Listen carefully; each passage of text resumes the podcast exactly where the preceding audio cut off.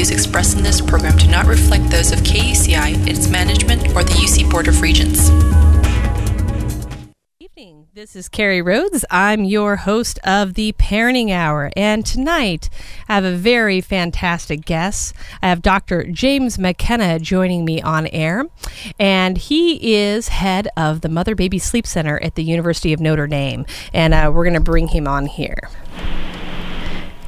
Good evening, Dr. McKenna.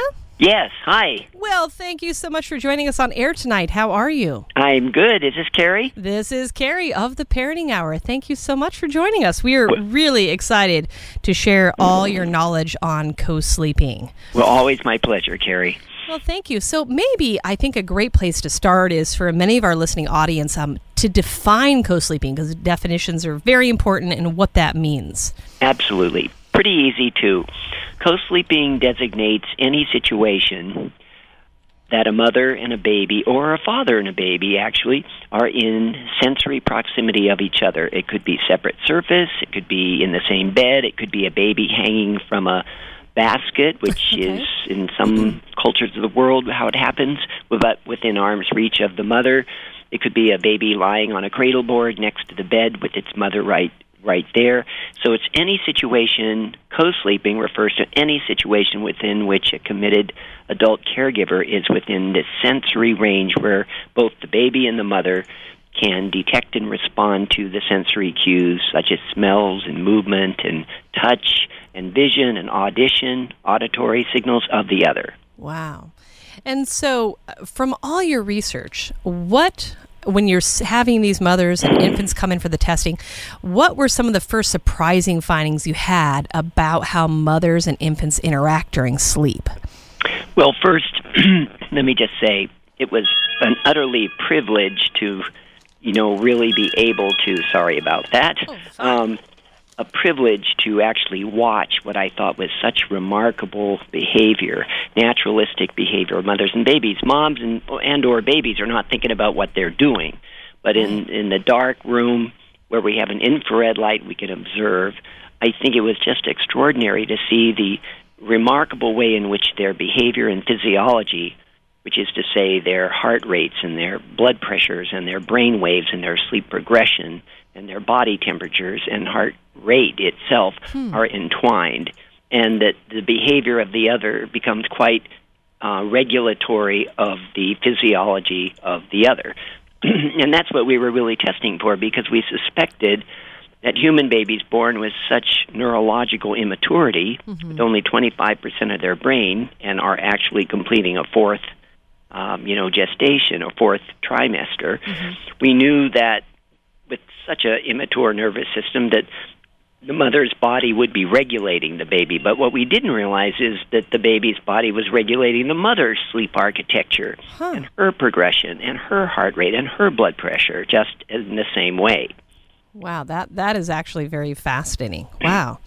Um, so there seems to be, uh, I know when I had my children and I was considering co sleeping and, and breast sleeping, there was a lot of controversy. And to me, I always thought, well, co sleeping makes sense because these infants are born and you look at these big, gigantic beds and the babies would be in there by themselves in another room. And I thought, wow, that to me, I guess in in my gut sense or you know this mother's intuition Yes. of my for me personally, it didn't make sense. And I know that you've called it a biological imperative. And Oh, um, yes. I want to know if you could speak to that a little bit. Sure. I mean, first, think about it. We're mammals. We are defined by our breastfeeding behavior. If you're breastfeeding babies, where are your babies? Your babies are right next to you. So the fact that somehow sleeping with your baby or in close proximity is an odd, interestingly strange, weird behavior is only a product of a very Western industrialized unempirically, biologically based perspective. All cultural ideology had nothing to do with babies, everything to do with where we thought babies should want to be or where parents should want them to be. Had nothing to do with them. The biology is really very clear Right. that babies' bodies are designed to respond in turn to these cues of heat and smells and mother's milk um, odors, her vestibular movement patterns and babies are like born like these little sensory sponges that are incorporated not into the social psychological part of their brains, which it is too, but primarily in how their heart rates develop and how their breathing patterns develop and how many times they breastfeed through the night and how their brain grows in terms of white matter and gray matter and interconnections. We are talking about fundamental infant physiology in terms of how close the parent is.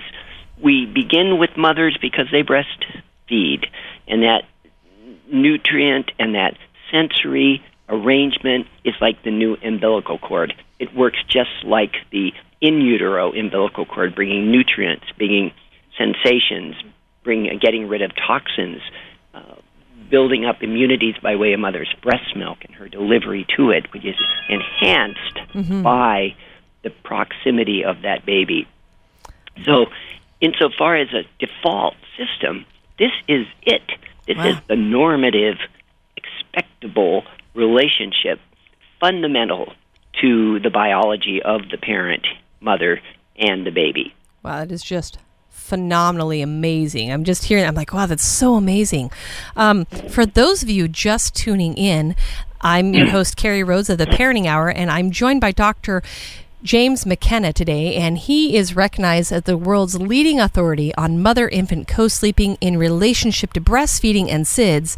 So, in recognition of his work in 2009, he was admitted as a fellow into the select body of the American Association for the Advancement of Science, the world's most prestigious scientific society. And then that same year, in recognition of his extensive work uh, with television, radio, and print media. He received the American Anthropological Association, the 2008 Anthropology in the Media uh, Award, and that's one of the top three awards presented to anthropologists. So your work is really quite phenomenal, Dr. McKenna. And I, I really wanted to have you on air today because there seem to be so many myths uh, around bed sharing. And a- another concern, right. too, is that really modern bedding is not really um, designed for babies. And so parents really have to make some considerations sure. for safe co sleeping guidelines. So let's maybe let's uh, dig into maybe some of the controversy a little bit, and then let's talk about those safe co sleeping guidelines for our families listening. Sure. Keep in mind that when you hear about these dead, these terrible um, newspaper reports of yes. another co-sleeping death, you're never actually hearing what has killed the baby. Right. And this has been such a frustration mm-hmm. to me that you never know how many other children are in the bed. You don't know if the babies were sleeping on a pillow face down. You don't know mm-hmm. if the mm-hmm. parents were desensitized by drugs or alcohol. You don't right. know if they were sleeping on a water bed where the baby is mm-hmm. prone and you know buried into this very strange kind of bed. Mm-hmm. And I think it's a hundred years of cultural baggage that makes people first cling to the notion that oh my god it must be the fact the baby is quote bed sharing no right. that's not true mm-hmm. it's a fundamental myth and i'll challenge and stand up with any american academy of pediatric scientists and and debate them, and they will go down in flames Fantastic. because I know what is going on here. Well, you have this, you have this this lab, and you've done this uh, yes, and you find research. You, no one that has actually studied the physiology and behavior of bed sharing ever argues a, a simplistic recommendation against bed sharing. Like you were saying, Kerri, we have beds, we have conditions, mm-hmm. we have situations that are not healthy for babies to be sleeping next to an adult body. Mm-hmm. That's fine. We recognize that. But we also recognize that when we talk about safe solitary crib sleep, we go after the factors associated with it. Like, for example, do you put a crib now in a bedroom by itself? No. You mm-hmm. bring the crib into the room right next to the mother's bed or or position, whatever. Mm-hmm. Fantastic great, safe co sleeping. Okay? Mm-hmm. You don't put the baby prone in the crib. And you don't throw the baby with duvets in its crib or put lots of stuffed animals around it. You take them out. Right. You make the crib safe to use, mm-hmm. and there are conditions by which that can take place. Mm-hmm. So when we go after crib death, we always go after the factors that make it dangerous. Right. And the solution is education and to remediate and to ameliorate, get rid of mm-hmm. the unsafe factors. When a baby dies in a bed, the first thing you hear is, "Oh my gosh, another bed sharing death proving bed sharing is dangerous." The factors within which the baby died mm-hmm. are ignored, dismissed, thought unimportant. Mm-hmm. And the recommendation is to eliminate not so much what made the baby die, right? Maternal smoking mm. during her pregnancy, putting the baby on a pillow, as I say, other children in the bed. No, mm-hmm. the solution for that total double standard is eliminate the practice. Right. But what's the reality is, two to three million mothers every night in the United States are bringing their babies to bed with them, right. and that is a a calibration or a calculation, I guess would be the better word, mm-hmm. that's determined from the number of breastfeeding mothers there are between about 77 and 80 percent now. And of those mothers, in five different studies, how many report them bed sharing? And it ranges from 42% to 80 percent. And when you do the calculations, you can get anything from about 1.8 million to 3.2 million mothers every night are sleeping with their babies. Right. And that's telling you something about the system. Right. And I call it breast sleeping. Right. An right. integrated biological and behavioral system, totally different from a bottle feeding formula uh, feeding bed mm-hmm. sharing situation. Right. And this has been the distinction that the American Academy of Pediatrics, with full knowledge of these issues, have been refusing to make. Mm. So you have parents going in one direction, completely uh, dismissing and lying to their pediatricians about where their babies are sleeping. Mm-hmm. And yet they're all, in many, many ways, in a, sh- in a huge monumental shift they're sleeping with their babies. Right. And and I know from your research you you've said that it is absolutely wrong to say that just straight across the board co-sleeping is dangerous because room sharing which seems to be an agreed it's a upon form of co-sleeping. Right, and then that reduces an infant's chances of dying by half. Right, absolutely. And this is what I've argued through my whole career. And of course, the American Academy of Pediatrics, though I know everybody on the committees and and actually I've been in symposia and published my papers everywhere they have. They have taken a very political, what I consider a political position, a hmm. non scientific position, and have chosen to dismiss and ignore parents, dismiss and ignore scientific studies mm. that in any way refute or make less precise or that disqualify the kinds of recommendations that they have made, these simplistic and oftentimes vitriolic attacks hmm. on not just bed sharing, but parents that indeed choose in a very responsible and educated way to sleep with their babies. Mm-hmm. But the good news is, Kerri, that parents are winning. This is a, a bottom up movement. Yes. And American Academy of Pediatrics can be real happy with their work and think they're doing amazing things. In the meantime, parents are making the decisions, becoming educated, and beginning to sleep with their babies with very positive results. Right, and and the other benefit to you know this breast sleeping is the fact that the bed sharing makes it easier for that relationship, and I know that was important to me. I I breastfed my children for a long time, and I thought, well, gosh, how am I going to be able to breastfeed if I'm not hearing the baby has to be in the room? And so I co-slept with all my children, and that really I, I believe increased my child's opportunity to get more um, breast milk and hind milk. Of course, oh goodness, the the results have been published time and time again. The benefits uh, breast milk is dose specific. That is, the more you get, the better the protection, right. both short term and long term. And indeed, they have the American Academy of Pediatrics, a seven person committee or whatever it is, mm-hmm. they've refused to um, ever invite anyone that has a different views or a different scientific basis. Mm-hmm. In fact, all of their recommendations are based on epidemiology that has absolutely the greatest chance of being the most incorrect national statistic set ever devised when it comes to asking people whether they're sleeping with their babies because most parents don't perceive that they are sleeping with them right. even when they are.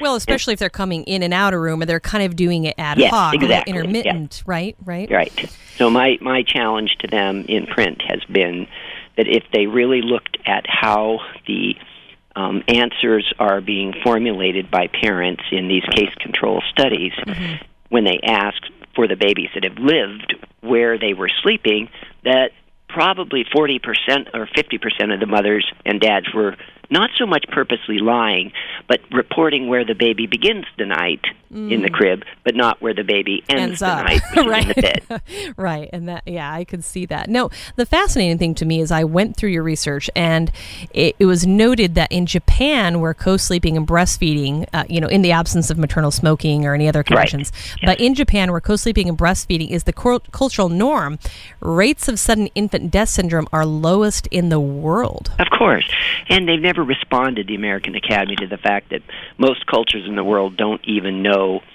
such a thing where a healthy baby ostensibly goes to bed and and wakes up or doesn't wake up at all and dies through the night mm-hmm. and that is that's compelling it's not an answer in any scientific sense but it gives one's pause they have tried to argue that it, it's an inherent risk no matter which way you do it, whoever you are, mm-hmm. whatever your circumstances, and this is a falsification. Mm-hmm. And I've offered evidence for parents to challenge at every level the media when they state this, local coroners when they state this, who really end up not really having a very holistic sense of who babies are or how parents behave with parents and why they do, mm-hmm. which is for all good biological purposes.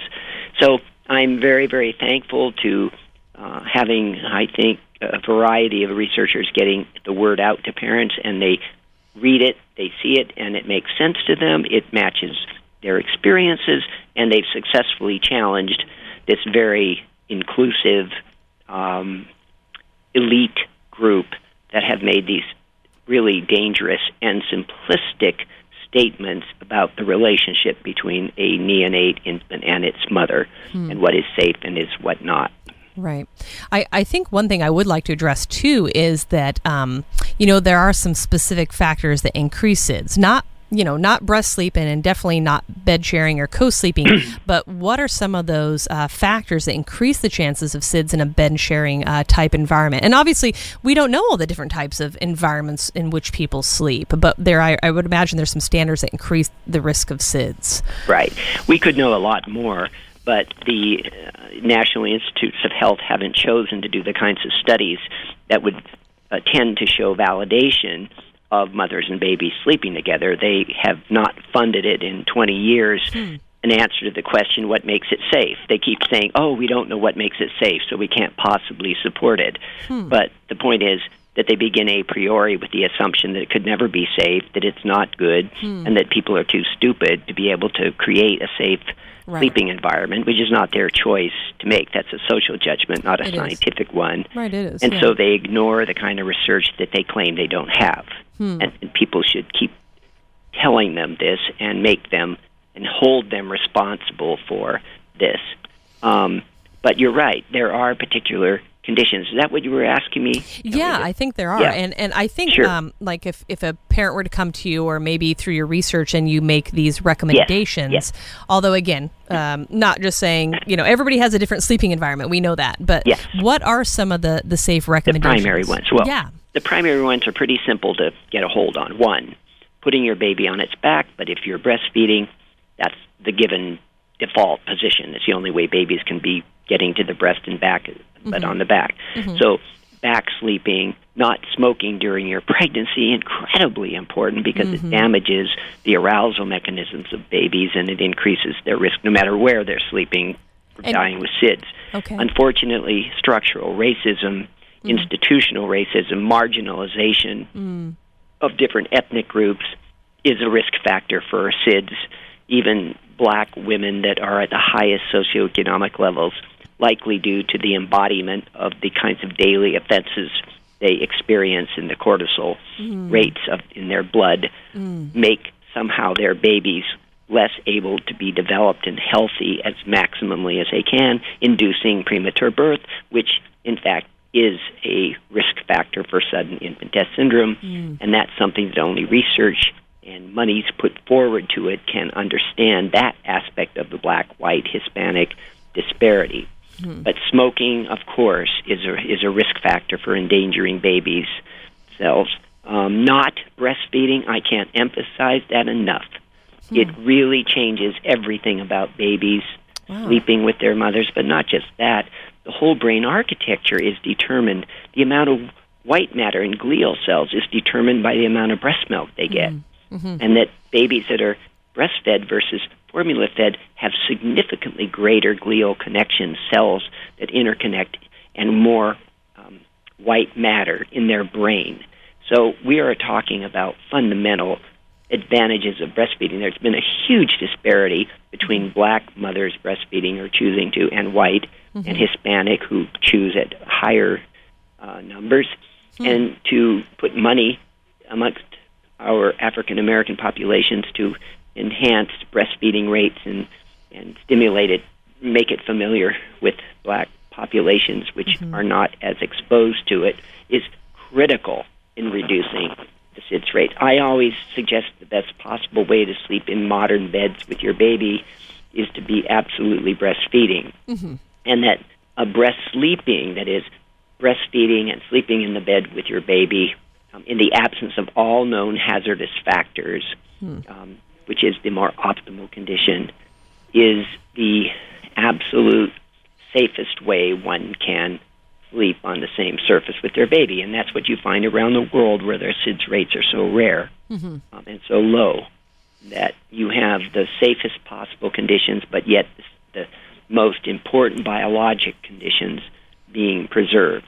Right. Non smoking among the mother, and breastfeeding and bringing her baby to bed on surfaces that are stiff enough and, and away from um, objects that can uh, obscure or block the airflow, free airflow um, um, for the baby. And I know that there's some research, and maybe you're working toward an article at this time on how uh, the regulating of infant breathing and so less crying. This crying can sometimes deregulate the breathing and that's something you're kind of um, are you writing about that currently? Is that my understanding? Um, well not exactly. I uh, recently published a paper that suggests that the origin of colic and inconsolable crying mm-hmm. and sids may well reside with the very unique species, human species characteristics of our breathing system mm. that changes between one month and seven months that permits the baby to learn how to voluntarily control breath in relationship to and complementary to the inherent innate brainstem or more primitive autonomic breathing, and that we need to be able to control um, how much air we release, um, how fast we do it, and how much air resides in the lungs, which we all learn because of language. It's a mm-hmm. very, very different respiratory system. Mm-hmm. And I made the case that in, uh, inconsolable colic crying is a result potentially of a glitch in this system hmm. where the baby loses control. The baby can initiate a cry, but has no capacity to end it. Mm-hmm. And its uh, breath, breathing, and its voice become locked together out of the control of the baby, leading to colic, where these two signals of both voluntary and involuntary breathing are both firing independent of the baby's own willfulness or volition. Mm-hmm. And the mm-hmm. baby, in response to it, becomes afraid and does more of what it's trying to reverse, mm-hmm. which is to cry. to cry. So the baby's caught in this horrible trap.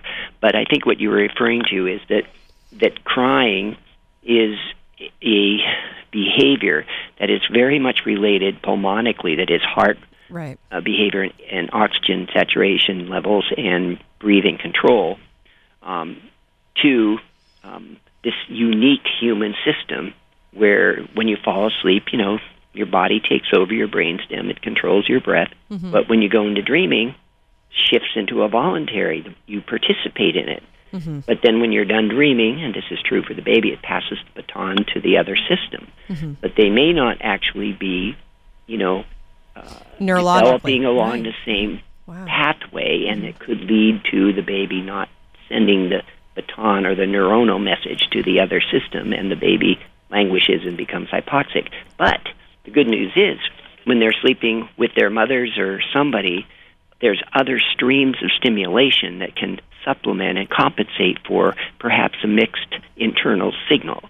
And that's the paper that I published on and what, what might be the actually great microenvironment to mediate both against sudden infant death syndrome and the duration of colic.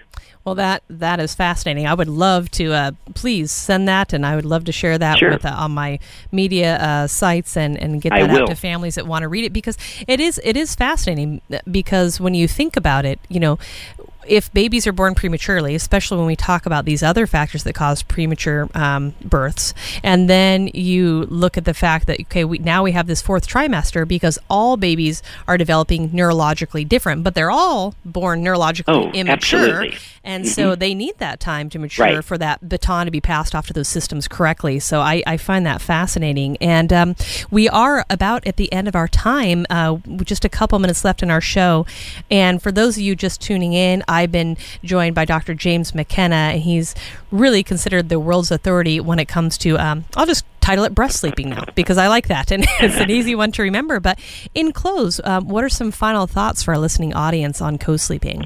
More than ever, I think what our culture has done to us is pretty much disempower us to, to make parents and mothers and dads think they have absolutely no ability to understand what their babies need need. And I, I want to say, please do trust yourself to be sensitive to what your baby is teaching you. And mm-hmm. always remember, babies don't have really wants. They don't have agendas. they no. simply have needs. And the one thing they can do well is to communicate to you what ways they can respond most favorably to, and and and the answer to the question as to why they will respond in certain ways is because it's in their best interest. Mm-hmm. So babies do start stop protesting sleep isolation when their parents come retrieve them because it's in their best interest. They don't sleep through the night because it's not in their best interest to do that. Their job is to get lots of breast milk Right. right. sleep to to feed to sleep and wake sleep and feed and wake sleep and feed and wake that's what their job is and if given the microenvironment the mother to do that that's what they know how to do Well, that I I appreciate everything you have to say because I just believe, uh, as as your article stated, is a biological imperative, and I'm so appreciative of the time that you took with us today in our listening audience, and I think it's so beneficial. And again, those of you just tuning into the Parenting Hour, I've been joined by Dr. James McKenna, and here in the United States, he remains a primary spokesperson to the media on issues pertaining to infant parental sleeping arrangements, nighttime breastfeeding, and SIDS prevention. And so you can find out a lot about his work by going to cosleeping.nd.edu and wonderful resources there for parents frequently asked questions some videos and um, really talking about safe co-sleeping guidelines bed sharing controversies and uh, anything. So a phenomenal support for families. So thank you so much for your really um, really life altering work in this field and trying to be a voice for families to just tune into their gut instinct and, and be able to Right. take care of their babies in ways that we've we've done Yep. throughout no, history. Kerri, it's, it's pretty simple. I, I hate to be even a spokesperson for things that are so normative, and Yes, yes. all of us have a have, have been given the gift to be able to respond to our babies. You don't need Einstein toys. You don't need technology. All You you need is you, Yep. your body, and engagement, and carrying your baby wherever you go. And and eye and contact and compassion and all these things, right? absolutely. Well, thank you so much, and I'd love to have you on again in the future. And please do share that article, and I'll get that out. And thank you so much for joining us, Dr. McKenna. Thanks, Kerri, for inviting me. I appreciate it very much. Thank you. Have a great rest of your evening. Okay, you too. Bye bye. Bye bye. Again, just an amazing show with Dr. Jim McKenna, and I will get that up. I'm Kerri Rhodes, your host of the Parenting Hour, and I am live every Thursday at 5:30 on KUCI 88.9 FM in Irvine. If you like what you're hearing, please go subscribe to the podcast on kuci.org, and I'm also on Stitcher as well. And you can contact me on my social media at Kerri L. Rhodes on Twitter. Thanks for tuning in, and we'll keep bringing you great programming here on the Parenting Hour.